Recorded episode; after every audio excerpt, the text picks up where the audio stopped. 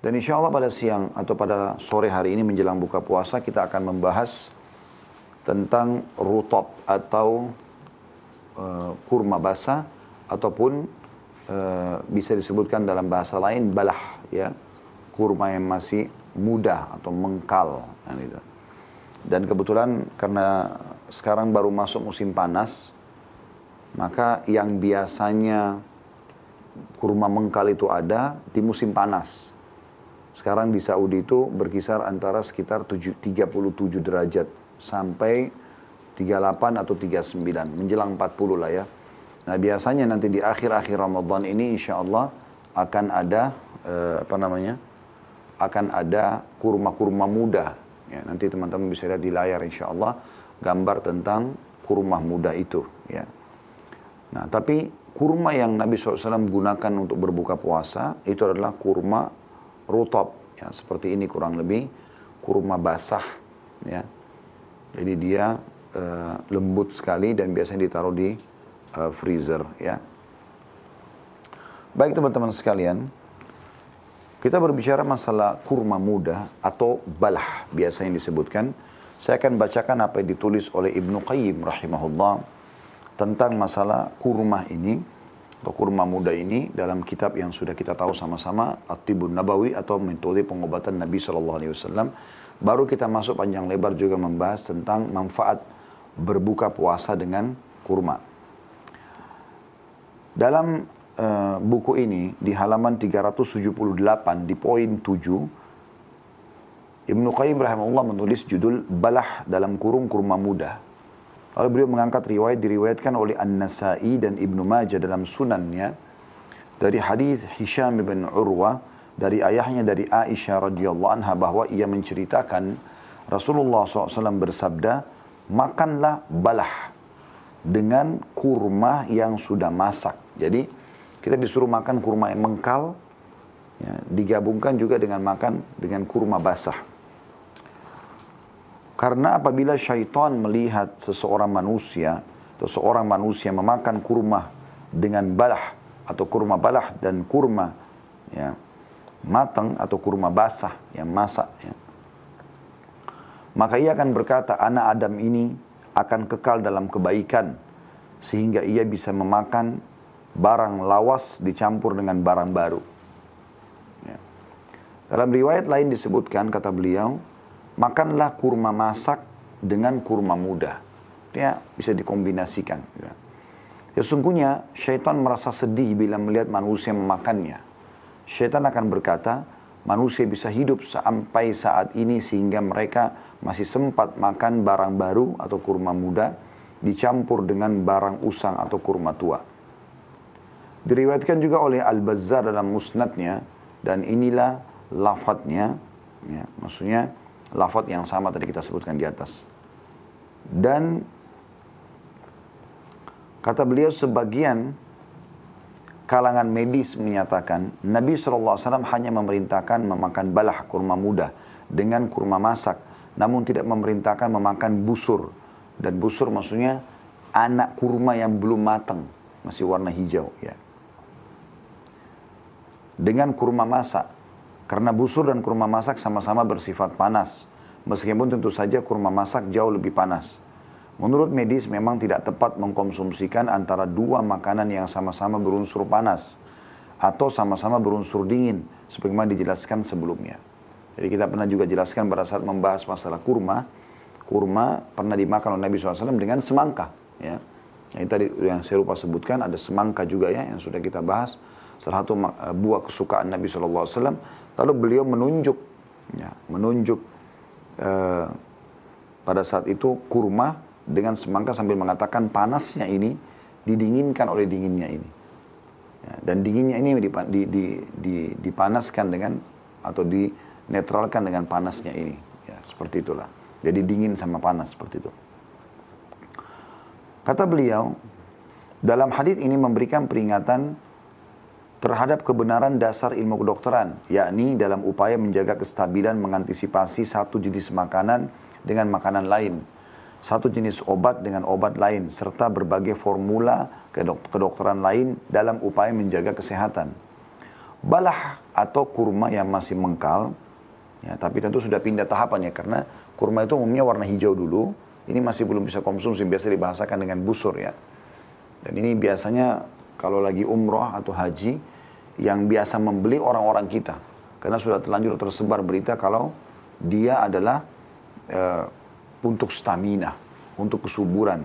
Padahal sebenarnya di negara Arab pun bisa dikatakan masih jarang bahkan mungkin tidak bisa kita katakan hampir tidak ada orang yang makan kurma yang masih hijau. Tapi mereka memakan kurma yang sudah pindah dari tahap hijau ke kuning. Yaitu yang dikenal dengan kurma mudah. Atau biasa juga jenis tertentu menjadi merah. Ya. Kemudian baru pindah ke warna coklat atau hitam. Seperti itulah. Kata beliau, balah memiliki sifat dingin dan kering. Amat baik bagi mulut gusi dan lambung. Namun kurang baik untuk dada dan paru-paru karena teksturnya yang kasar. Bisa sulit dicerna dalam lambung.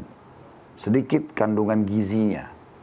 Di antara sesama jenis buah palem, balah menyerupai anggur muda di antara sekian jenis buah-buahan pohon biasa. Kedua jenis buah ini, kurma dan anggur muda, sama-sama bisa menyebabkan masuk angin, menyebabkan gelegean atau dalam bahasa Jawa itu ya disebutkan dan mengeluarkan gas terutama sekali bila seseorang minum sesudah mengkonsumsi buah tersebut.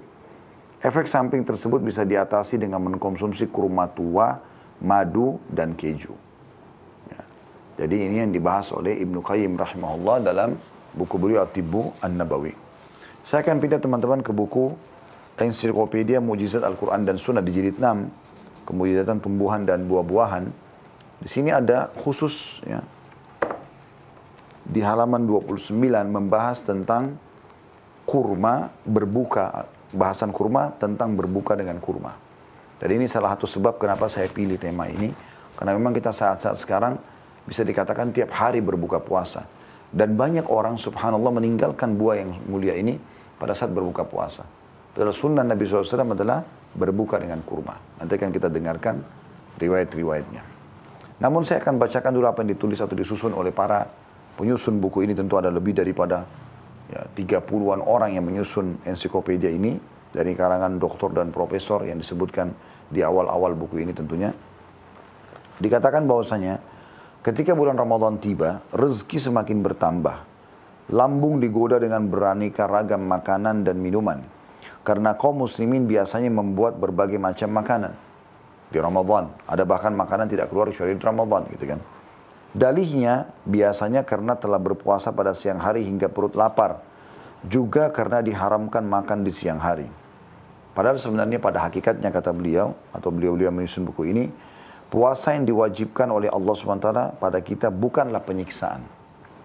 Berbeda, berbeda dengan puasa yang dilaksanakan oleh umat-umat sebelum datangnya Islam Para penyembah berhala menganggap puasa adalah bagian dari melatih diri, sekaligus menyiksa diri atas segala dosa yang telah diperbuat di masa lalu. Kalau kita orang Islam bukan itu tuh. Nanti kita akan bacakan dalilnya. Mereka beranggapan bahwa Tuhan-Tuhan mereka akan menimpakan laknat atau hukuman pada mereka lantasan dosa-dosa mereka. Oleh karenanya mereka pun berpuasa untuk meraih keridoan Tuhan-Tuhan mereka dengan menunaikan puasa. Mereka menyiksa diri dengan mengharamkan aneka kelezatan pada diri mereka. Dalam persepsi mereka, semua itu dilakukan agar Tuhan-Tuhan mereka ridho dan tentunya tidak murkah pada mereka. Bagi umat Islam, puasa merupakan perintah Allah subhanahu wa ta'ala dan merupakan salah satu dari rukun Islam, yaitu pendekatan diri kepada Allah ya. Allah subhanahu wa ta'ala berfirman dalam surah Al-Baqarah, surah nomor 2 ayat 183 sampai 185. Tentu ayat ini tidak asing di bulan Ramadan ya, karena akan terus diulang-ulangi oleh para duat atau dai-dai kita dan juga para ulama-ulama kita. Saya bacakan. A'udzu billahi minasyaitonir rajim. Ya ayyuhalladzina amanu kutiba alaikumus siyamu kama kutiba alal ladzina min qablikum la'allakum tattaqun. Ayyaman ma'dudat. فمن كان منكم مريضا أو على سفر أو على سفر فعدة من أيام أخر وعلى الذين يطيقونه فدية طعام مسكين فمن تطوع خيرا فهو خير له وأن تصوموا خير لكم إن كنتم تعلمون. شهر رمضان الذي أنزل فيه القرآن هدى للناس وبينات من الهدى والفرقان. فمن, فمن شهد منكم الشهر فليصم. ومن كان مريضا أو على سفر فعدة من أيام أخر. يريد الله بكم اليسر ولا يريد بكم العسر ولتكملوا العدة. ولتكملوا العدة ولتكبروا الله على ما هداكم ولعلكم تشكرون. Wahai orang-orang beriman, telah diwajibkan atas kalian berpuasa sebagaimana telah diwajibkannya atas orang-orang sebelum kalian. Agar kalian bertakwa dalam beberapa hari yang tertentu. Maksudnya cuma beberapa hari saja Ramadan itu sebulan ya. Jika ada di antara kalian yang sakit atau dalam perjalanan lalu ia berbuka, maka wajib baginya berpuasa sebanyak hari yang ditinggalkan itu pada hari-hari lain selain Ramadan. Wajib pula bagi orang-orang yang berat menjalankannya dalam kurung jika mereka tidak berpuasa membayar fidyah, yaitu memberi makan seorang miskin. Ya, misalnya orang sudah tua, sudah pikun, ya, selama dia masih hidup, ya. atau orang kena penyakit kronis yang tidak diharapkan lagi kesembuhannya, Seseorang yang dengan kerelaan hati mengerjakan kebaikan, maka itulah yang lebih baik baginya. Berpuasa lebih baik bagi kalian jika kalian mengetahuinya. Beberapa hari yang ditentukan itu ialah bulan Ramadhan, bulan yang di dalamnya diturunkan permulaan Al-Quran sebagai petunjuk bagi manusia dan penjelasan-penjelasan mengenai petunjuk itu dan pembeda antara yang hak dan batil. Oleh karena itu, siapa saja yang antara kalian hadir di negeri tempat tinggalnya di bulan itu, maka hendaklah ia berpuasa pada bulan itu. Siapa saja yang sakit atau dalam perjalanan lalu ia berbuka, maka wajibnya wajiblah baginya berpuasa. Sebanyak hari yang ditinggalkannya itu pada hari-hari yang lain. Allah menghendaki kemudahan bagi kalian dan tidak menghendaki kesukaran bagi kalian. Kalian hendaklah mencukupkan bilangannya dan mengagungkan Allah atas petunjuknya yang diberikan kepada kalian supaya kalian bersyukur. Kata beliau, beliau di sini dalam penyusun atau penyusun-penyusun buku ini, tentu karena banyak penyusun sebagaimana saya katakan tadi, bagi setiap muslim puasa merupakan media pendidikan yang mengajarkan sifat qanaah. Apa itu qanaah? Merasa cukup. Zuhud. Zuhud artinya mendahulukan akhirat bukan dunia. Jadi targetnya. Memiliki harga diri, ridha, menghindari hal-hal yang tidak berguna, menjaga rohani dari berbagai kelezatan dan syahwat, dan menjaga fisik dari kerakusan duniawi. Dengan demikian setiap muslim dapat meraih kemanusiaannya dengan melatih diri berpuasa. Berpuasa juga menyelamatkan diri manusia dari kebiasaan buruk dan membiasakan diri hidup teratur. Ini kurang lebih pembukaan daripada apa yang akan disampaikan seperti itulah. Kemudian cara berbuka yang baik, subjudul dalam bahasan kita ini. Hal utama yang harus dipelajari oleh orang yang berpuasa pada bulan Ramadan ialah mengatur makan dan minum serta menjaga kesehatan. Rasulullah SAW bersabda, berpuasalah niscaya kalian sehat. Pada hadis lain yang diriwayatkan Abu Dawud dan Tirmidzi dari Anas radhiyallahu anhu bahwasanya Rasulullah SAW berbuka dengan beberapa biji kurma basah. Nah, tadi ini kan beberapa biji kurma basah jika tidak ada kurma basah, maka dengan kurma kering. Ya. Sudah kita kasih gambaran tadi, kurma kering. Ya. Jika tidak ada kurma kering, beliau cukup minum beberapa tegukan air saja. Jadi kalau kita lihat urutannya sebenarnya, memang Nabi SAW walaupun dalam kondisi haus, maka yang dikonsumsi adalah kurma basah ya, atau rutop. Ini sudah ada kandungan airnya tentunya dan manisnya juga sudah cukup. Dan sudah kita jelaskan teman-teman sekalian, ternyata dia sangat bagus ya untuk uh, pembukaan pencernaan. Dari sisi yang lain, Anda pernah dengar tentunya masalah tahnik ya. Tahnik itu berarti mengunyahkan kurma halus. Kurma basah ataupun kurma kering dikunyah oleh seseorang dewasa sampai halus di mulutnya, ditempelkan di langit-langit bayi dari hari pertama dia lahir. Dan itu hampir seluruh anak bayi yang lahir di Madinah semasa hidup Nabi SAW ditahnik oleh beliau. Karena para sahabat berlomba-lomba membawa anaknya ke Nabi SAW. Lalu Nabi SAW mengerus rambut-rambut mereka. Yang dalam beberapa riwayat lain justru menyuburkan rambut-rambut bayi tersebut. Ada pertanyaan di sini ditulis. Kenapa Rasulullah SAW berbuka dengan kurma? Seperti yang diketahui bersama bahwa ketika puasa, kandungan glukosa dalam darah dan sel-sel tubuh yang bermacam-macam menjadi berkurang. Demikian pula persendi, persediaan glikogen jantung Ia berubah menjadi glukosa untuk memenuhi kebutuhan energi yang diperlukan tubuh hingga seluruh persediaan glikogen tersebut benar-benar habis. Demikian pula yang dengan lemak seiring dengan lamanya tubuh dalam kondisi lapar, ia ikut berubah menjadi glukosa untuk memenuhi energi tubuh. Ya, jadi sebenarnya orang juga yang mau mengecilkan badannya atau turun badannya ini bisa pada saat puasa. Atas dasar inilah Hadis Nabi SAW yang berpesan agar berbuka dengan kurma merupakan anjuran berharga yang bisa dibuktikan secara ilmiah. Ibnu Qayyim berkata, ada pelajaran yang sangat menarik mengapa Rasulullah SAW berbuka dengan kurma baik yang basah maupun yang kering. Seperti diketahui, puasa membuat lambung kosong dari makanan. Sehingga jantung dan tubuh tidak lagi menemukan sumber energi. Makanan yang manis lebih cepat sampai ke jantung dan lebih disukai oleh tubuh. Makanan yang manis itu juga sangat bermanfaat bagi jantung dan tubuh untuk dijadikan sebagai sumber energi. Kata penulis, pendapat Ibnu Qayyim tersebut tidak berbeda dengan pendapat para ahli biologi modern. Kurma, baik yang basah maupun yang kering, mengandung banyak zat gula hingga mencapai sekitar 70%. Seperti halnya tebu dan buah-buahan sejenis lainnya, selain itu kurma kering juga mengandung banyak zat penting yang diperlukan tubuh seperti potasium, kalsium, fosfor, dan magnesium. Ia juga mengandung banyak protein dan vitamin, khususnya vitamin A, yang sangat penting bagi perkembangan urat-urat saraf dan dinding-dinding sel pembuluh darah. Kurma kering merupakan makanan khas orang Arab, baik yang berada di perkotaan maupun di pedesaan. Mereka senantiasa uh, menghubungkan itu dengan ketenangan, ketentraman dan kesabaran. Dengan demikian kurma kering berperan penting, berperan penting dalam mewujudkan ketenangan dan ketentraman bagi jiwa yang senantiasa didera oleh keresahan dan kegamaan, kegamangan. Kandungan fosfor dalam kurma juga sangat penting bagi konsumsi otak dan meningkatkan kekuatan akal serta pikiran, termasuk perkembangan dan kekuatan otot-otot. Tentu kita sayangkan, ya Allah masyafal di negara kita tidak banyak kurma kering ya. Di Timur Tengah pun sebenarnya munculnya itu biasa di musim-musim panas ya. Di musim panas.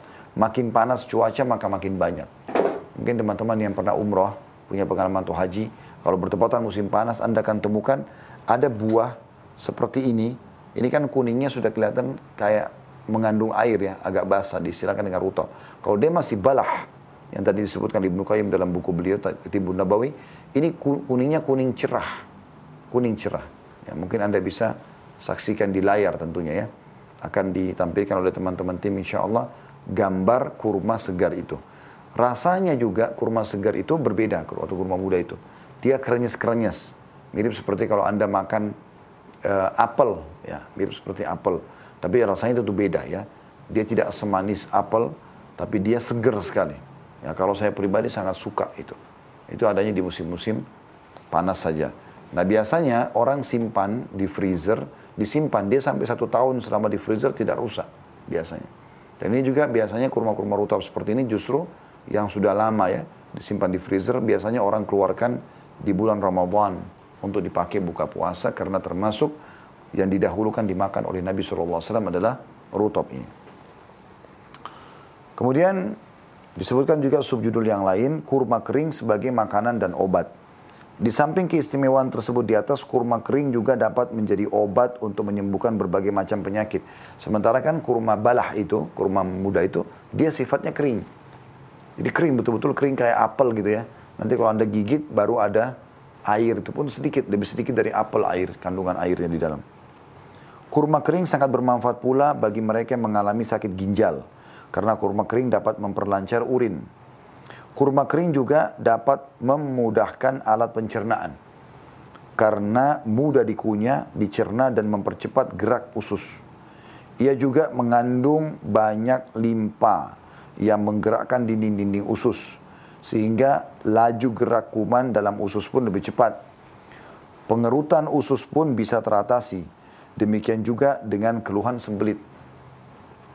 Manfaat lain dari kurma yang belum matang adalah dapat menyembuhkan penyakit flu, menghancurkan batu ginjal, mengobati radang, juga mengurangi aliran kencing akibat beser ya dalam bahasa Jawa di sini dikatakan anyan-anyangan dan juga sariawan. Juga ada manfaat lain dari kurma. Hanya sebagian kecil saja dari manfaat kurma yang bisa dikuak oleh manusia. Masih banyak lagi manfaat lain yang belum diketahui hingga sekarang. Allah subhanahu wa ta'ala berfirman dalam surah Isra. Surah nomor 17 ayat 85. A'udzubillahi minasyaitonir rajim. Wa ma utitu minal ilmi illa qalila. Dan tidaklah kalian diberikan ilmu kecuali sedikit sekali. Kurma di samping dapat membantu menenangkan diri, juga bisa menjadi makanan paling efektif saat kita ditimpa kesusahan. Hal itu sebagaimana diungkapkan oleh Allah SWT kepada Maryam yang pada saat itu masih gadis saat gelisah mendera jiwa dan raganya karena dia hamil dan tanpa sperma laki-laki dalam surah Maryam diceritakan. Tepatnya surah nomor 19 ayat 24 sampai 25. Apa yang Allah Subhanahu wa taala siapkan buat Maryam? Kala itu tidak seorang pun dapat melindunginya. Dia hamil dan dia khawatir secara kejiwaan jangan sampai nanti kaumnya tahu. Allah berfirman, "A'udzu billahi minasyaitonir rajim." Fanadaha min tahtiha alla tahzani qad ja'ala rabbuki wa huzzi ilayki bi jiz'in nakhlati tusaqit alayki rutaban janiyya. Jibril menyuruhnya dari tempat yang rendah, Maryam maksudnya alaihim alaihi salam, janganlah kamu bersedih hati. Dia lagi gelisah, perutnya besar, hamil. Dan dia berada di depan rumahnya, ada pohon kurma di situ. Kalau kelihatan orang bagaimana? Tidak ada suaminya. Gitu kan. Tiba-tiba hamil. Dan selama ini ketahuan, ditahunya Maryam adalah wanita suci. Tidak pernah keluar rumah kecuali darurat sekali. Maka karena dia bersedih, Allah menghiburnya sambil mengatakan, Ya, Jibril menyuruh itu dari tempat rendah, janganlah kamu bersedih hati. Sesungguhnya Tuhanmu telah menjadikan anak sungai di bawah, maksudnya mata air. Ya. Kita sudah tahu orang kalau sumpah sedih, emosi pun marah, dia sentuhkan mukanya dengan air, dia wudhu, bisa mengobati itu. Karena sejuknya air ya. Kemudian juga selain air, goyangkanlah pangkal pohon kurma itu ke arahmu. Niscaya pohon itu akan menggugurkan buah-buah kurma yang masak kepadamu. Rutop, ini disebutkan rutaban janiyah ya, yang dipakai oleh Nabi SAW buka puasa. Sebagian ulama mengatakan bahwasanya Allah Subhanahu wa taala di sini bisa diambil hikmah dari ayat ya, menghibur dan menghilangkan atau mengurangi stres dan kesedihan Maryam dengan mengkonsumsikan untuknya kurma. Seperti itulah. Oleh karenanya, kurma adalah makanan, minuman dan penenang bagi bagi diri Maryam yang suci serta faktor terpenting yang membuatnya lebih tabah dan tenang dalam menghadapi keadaan yang sulit tersebut. Yang tak pernah dihadapi oleh perempuan mana pun di dunia ini sebelum dan sesudahnya. Makanan dari Tuhan itu merupakan makanan yang paling baik saat ini. Lebih, lebih daripada itu para ilmuwan telah mengungkapkan manfaat kurma basah dalam merenggangkan rongga-rongga rahim saat melahirkan. Ia juga mengandung hormon yang dapat menghentikan keluarnya darah terus-menerus saat melahirkan. Buah itu juga dapat melindungi dari berbagai penyakit khususnya demam. Ini sudah kita jelaskan uh, informasi ini di awal uh, bahasan kita setelah habatus sauda ada kita bahas madu kemudian kalau tidak salah kita bahas kurma. Waktu kita bahas masalah ajwa ya. Dan sempat kita singgung masalah ini. Jadi Imam Maryam alaihissalam pada saat itu sangat tertekan secara kejiwaan.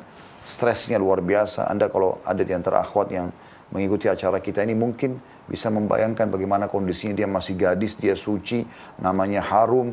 Ya orang tuanya terkenal adalah ulamanya Bani Israel, Imran. Yang Anda tahu surah Al-Imran, surah nomor 3 dalam Al-Quran. Al artinya keluarga Imran, ayahnya Maryam. Keluarga terhormat, ulama besar. Ya. Dan ipar Imran Yah, Zakaria, Nabi Zakaria, gitu kan. Ini Nabi, mulia gitu. Dan memang keluarga terkenal dengan kesolehannya. Maka stres ini luar biasa. Allah pun memberikan ketenangan. Selain memang karunia dari Allah SWT, juga Allah siapkan fasilitas manusiawi yaitu mengkonsumsi kurma dan ada mata air yang dia bisa pakai minum pada saat dia haus. Tapi kurma di sini kata para ulama menjadi makanan minuman sekaligus penenang jiwanya Maryam alaihissalam. Juga dikatakan di sini bahwasanya orang kalau mau melahirkan, jadi teman-teman para akhwat kita kalau ada yang mau melahirkan supaya mudah, banyak konsumsi pembukaan maksud saya. Baik, maaf, dimulai dulu dari sebelum hamil. Sebelum hamil, ini fungsinya luar biasa dalam kesuburan. Kurma basah terutama ya. Sering konsumsi suami istri, insya Allah setelah ikhtiar berdoa kepada Allah SWT, Anda juga mungkin bisa tawassul dengan sedekah kepada fakir miskin. Ini adalah faktor utama juga setelah itu tentunya untuk membuat subur. Ini kesuburan iya di sini. Bukan kurma yang masih mentah, yang hijau. Kalau yang tadi balah kurma mentah, kurma setengah matang, iya itu bisa masuk. Tapi rutop ini lebih berpengaruh. Ini juga teman-teman bisa memudahkan pembukaan pada saat mau melahirkan. Ya, kalau sudah mau melahirkan. Dan juga pada saat sudah melahirkan konsumsi ini, itu bisa mempermudah pembersihan rahim. Ya, termasuk juga memudahkan proses keluarnya darah nifas. Ya. Ini sudah kita jelaskan dan ini diulangi lagi di sini tentunya. Sementara kalau kita bicara masalah berbuka puasa, ketika puasa seluruh manfaat dalam buah tersebut dapat diperoleh saat seseorang berbuka dengan kurma. Kurma dapat membantu orang yang berpuasa untuk lebih cepat memperoleh zat gula guna menaikkan kadar glukosa dalam darah. Dengan cara seperti itu, orang yang tadinya berpuasa akan kembali segar, giat, dan kuat, tanpa harus mengisi lambungnya dengan berbagai makanan lain yang mengakibatkan rasa malas dan lemah, serta mengganggu sistem pencernaan. Jadi coba, saya sudah ulangi ini, saya sudah pernah sampaikan, saya ulangi lagi. Sebentar teman-teman buka puasa ingat, kurma, rutab, basah, sebagaimana sunnah Nabi SAW, Anda sudah dapat pahala juga dapat konsumsian yang terbaik. Karena Nabi SAW mengatakan sebaik-baik makanan buka puasa adalah kurma, sebaik-baik makanan sahur adalah kurma. Nah ini kurma. Kemudian minum dengan air putih, minum air putih habis itu atau sirup atau teh hangat, kemudian Anda sholat maghrib dulu baru Anda makan makanan yang lainnya. Jadi biar perut itu sudah siap menerima karena glukosa sudah mulai ada lagi dengan adanya kurma yang masuk. Seseorang juga tidak perlu berusaha payah mengunyah. Karena kurma mudah sekali, apalagi kalau rutab begini ya. Karena kurma sangat mudah untuk dikonsumsi. Bahkan seseorang dapat langsung merasa kenyang setelah mengkonsumsinya. Setelah memakan sedikit kurma, baik yang basah maupun yang kering, seseorang dapat langsung mengerjakan sholat maghrib tanpa merasa lapar. Ia juga tidak harus mengakhiri sholatnya hanya untuk menikmati hidangan buka puasa yang membuatnya malas, enggan, dan bahkan menunda sholat. Ini juga saya pernah titik beratkan ya. Saya ulangi lagi teman-teman sekalian. Ingat, buka puasa bukan ajang tanda kutip balas dendam. Sehingga makan yang banyak karena merasa sudah puasa dan lapar sekian jam ataupun haus. Sehingga minum sampai kadang-kadang sudah nggak bisa berdiri. Ya, sendawah, sampai malas, kadang-kadang tertidur. Sholat maghribnya tertunda. Baik kalau tidak lewat bahkan. Kalaupun dia bisa bertahan di sholat maghrib, isyaknya dia mengantuk. Sehingga terawih nggak jadi. Tidak bisa dikerjakan. Nanti aja akhir malam. Akhir malam juga masih tidur. Belum tentu dia bangun makan sahur. Belum tentu dia bangun untuk sholat. Seperti itu. Hal lain yang perlu diketahui adalah bahwa makanan murah bernama kurma itu dapat dinikmati baik oleh orang kaya maupun orang miskin. Inilah sebuah keselarasan yang indah. Meja makan orang fakir dan orang kaya hanya ada satu macam hidangan kurma, yaitu kurma. Tentu jauh lebih indah dalam kehidupan sosial dibandingkan bila hanya sekelompok orang tertentu saja yang menghiasi meja makannya dengan aneka ragam makanan. Semua itu tidak lain untuk menjalin hubungan sosial yang harmonis dan membentuk kesamaan sosial di tengah-tengah masyarakat muslim. Hal seperti itu sulit sekali ditemukan di berbagai budaya yang ada di masyarakat lainnya. Berbuka dengan kurma juga merupakan pengalaman sunnah Nabi Muhammad sallallahu alaihi wasallam Kurma mengingatkan kita pada kehidupan Rasulullah SAW berserta sahabat-sahabatnya yang bertakwa dan tegar. Meskipun mereka tidak memiliki banyak makanan. Mereka lah komunitas yang pertama kali meyakini bahwa lambung adalah sarang segala penyakit. Mereka pula yang memproklamasikan slogan bahwa tindakan preventif atau mencegah adalah obat terbaik. Ya. Ini sudah pernah kita jelaskan teman-teman sekalian ya. Dan juga kita ingatkan kembali bagaimana sebenarnya Nabi SAW dan para sahabat rutin mengkonsumsi kurma. Bahkan menjadi sumber pendapatan utama masyarakat Madinah. Ya. Tentu tidak begitu saja terjadi teman-teman sekalian. Nabi SAW hijrah ke Madinah. Kemudian akhirnya menjadi uh, menjadi tempat beliau menerima sisa wahyu. Sampai akhirnya sempurnalah syariat Allah Subhanahu Wa Taala. Dan pada saat itu Madinah memang merupakan memiliki ciri khas. Yaitu banyak pohon kurmanya dan ada banyak batu hitam di kiri kanannya atau timur dan baratnya. Dan itu penyebab kenapa tiga suku Yahudi, Kainuqa, Nadir dan Quraidah hijrah ke Madinah sebelum Nabi SAW lahir bahkan.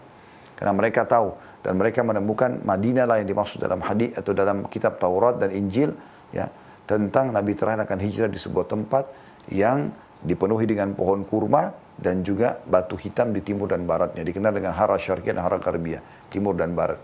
Makanya teman-teman pasti ada sesuatu di situ. Kenapa kurma? Dan Nabi SAW sangat gemar dengan kurma. Ternyata memang manfaatnya sangat banyak. Dan dia juga termasuk waktu kita bahas salah satu daripada yang lalu-lalu ya yang awal-awal episode tentang kurma ajwa itu kita jelaskan bahwasanya dia termasuk buah surga Ya, bahkan Nabi SAW mengatakan kurma di surga itu besarnya seperti tempayan, lebih putih daripada susu dan lebih manis daripada madu, serta lebih lembut daripada bui. Jadi kurma bagian daripada konsumsian yang sangat baik. Bahkan teman-teman sekalian, uh, disebutkan dalam sebuah riwayat bahwasanya pernah keponakan Aisyah bertanya, ya, Urwa bin Zubair bertanya kepada tantenya Aisyah, Radhiyallahu Jumain bertanya, wahai ibuku atau tanteku, ya, bagaimana kehidupan kalian bersama Nabi SAW? Maka kata Aisyah, kami pernah selama dua bulan ya, tidak pernah menyalakan api di dalam rumah. Kemudian kata Urwa, lalu apa makanan kalian pada saat itu? Kata Aisyah, anha, al-aswadain. Dua benda hitam, yaitu air dan kurma. Ya, saya tidak tahu kenapa air dibahasakan berwarna hitam, tapi yang jelas dua ciptaan Allah SWT ini yang menjadi konsumsian Nabi SAW selama dua bulan atau satu bulan dalam riwayat Oka Makala uh, kama qila fi riwayat ini atau sebagaimana disebutkan oleh Aisyah. Sebulan atau dua bulan saya lupa tapi jelas di antara itu. Maka kita bisa mengambil sebuah pelajaran. Tentu bukan Nabi SAW tidak punya kemampuan untuk memberikan makan keluarganya. Tetapi Nabi SAW di sini ya kalau kita berpikiran positif adalah membuat training makanan dengan kurma ya sampai ada sebagian ilmuwan muslim yang mengatakan kalau Anda mau sehat dan Anda punya penyakit yang kronis, Anda ingin terapi, bisa Anda terapi dengan dua hal saja ini. Minum air dan makan kurma saja. Itu sepanjang hari selama sebulan. Non-stop. Anda akan lihat perubahan-perubahan yang akan terjadi dengan izin Allah subhanahu wa ta'ala. Jadi ini manfaatnya sangat luar biasa gitu ya. Begitu juga dengan kisah yang pernah kita sampaikan, ada pasukan yang diutus oleh Nabi SAW untuk memerang, untuk menyerang sebuah wilayah, ternyata mereka tidak punya bekal sama sekali. Mereka hanya membawa kurma. Subhanallah, para mujahid ini hanya mengkonsumsi setiap hari satu butir kurma. Yang mereka masukkan ke mulutnya, kemudian mereka mengisap-isapnya. Satu butir satu hari. Itu sudah cukup untuk mereka hidup, padahal mereka pergi jihad. Butuh energi yang kuat, gitu kan. Butuh fisik yang kuat. Butuh energi yang banyak dan fisik yang kuat. Tapi subhanallah, kurma mereka tercukup dengan itu. Walaupun riwayat ini sudah pernah kita sampaikan di riwayat menjelaskan masalah ikan ya, atau hewan laut di mana pada saat mereka tiba di lokasi peperangan atau sebelum tiba di lokasi peperangan dekat situ Allah menghempaskan buat mereka ikan paus yang besar yang mereka konsumsi dagingnya sampai mereka pulang dari peperangan dengan membawa kemenangan dan juga membawa sebagian ikan daging ikan itu kepada Nabi SAW dan Nabi memakannya. Jadi teman-teman sekalian yang kita ingin sampaikan dan kita simpulkan adalah kurma adalah buah terbaik di dunia buah terbaik juga salah satu buah yang terbaik di akhirat atau di surga. Terbukti Allah SWT menjadikannya salah satu buah surga. Dalam surah Ar-Rahman Allah mengatakan A'udzu billahi minasyaitonir fihi ma fakiyatun wa rumma fiha fiha fihi ma wa fihi ma fakihatun wa nakhlun wa rumman. Di surga itu ada buah-buahan yang banyak lalu Allah khususkan kurma dan juga ada delima. Dan saya sudah jelaskan di awal-awal bahasan kita terutama buah delima, buah anggur, buah-buah kurma ya, yang disebutkan sebagai makanan ahli surga itu menandakan berarti buah-buah terbaik. Ya, di antara semua buah-buah yang ada tentunya. Karena umumnya Allah sebutkan buah dengan fawakih atau fakih buah-buahan secara tapi khusus ini kurma disebutkan nahal. Disebutkan juga delima rumman. Disebutkan juga inab atau anggur ini dikhususkan berarti memang punya keutamaan tersendiri tentunya sebagaimana juga pisang sudah kita jelaskan pada bahasannya tentunya Eh, dalam surah Al-Waqi'ah. Allahu alam. Ini bahasan kita teman-teman sekalian. Jadi Anda saya sarankan juga bisa menjadikan salah satu hidangan kue lebaran di rumah. Tidak selamanya harus kue yang di oven, tapi bisa Anda kasih kurma kering. Anda bisa pakai kismis ya, yang merupakan juga ya bagian daripada anggur yang merupakan buah surga. Ini bisa kita hidangkan ya. Anda bisa hidangkan buah tin di packing sedemikian rupa bagus, ini bisa didapat tentu di Indonesia sudah banyak dijual secara umum. Anda bisa jadikan sebagai uh, makanan keseharian, jadi tidak harus berbuka puasa saja. Allahu a'lam.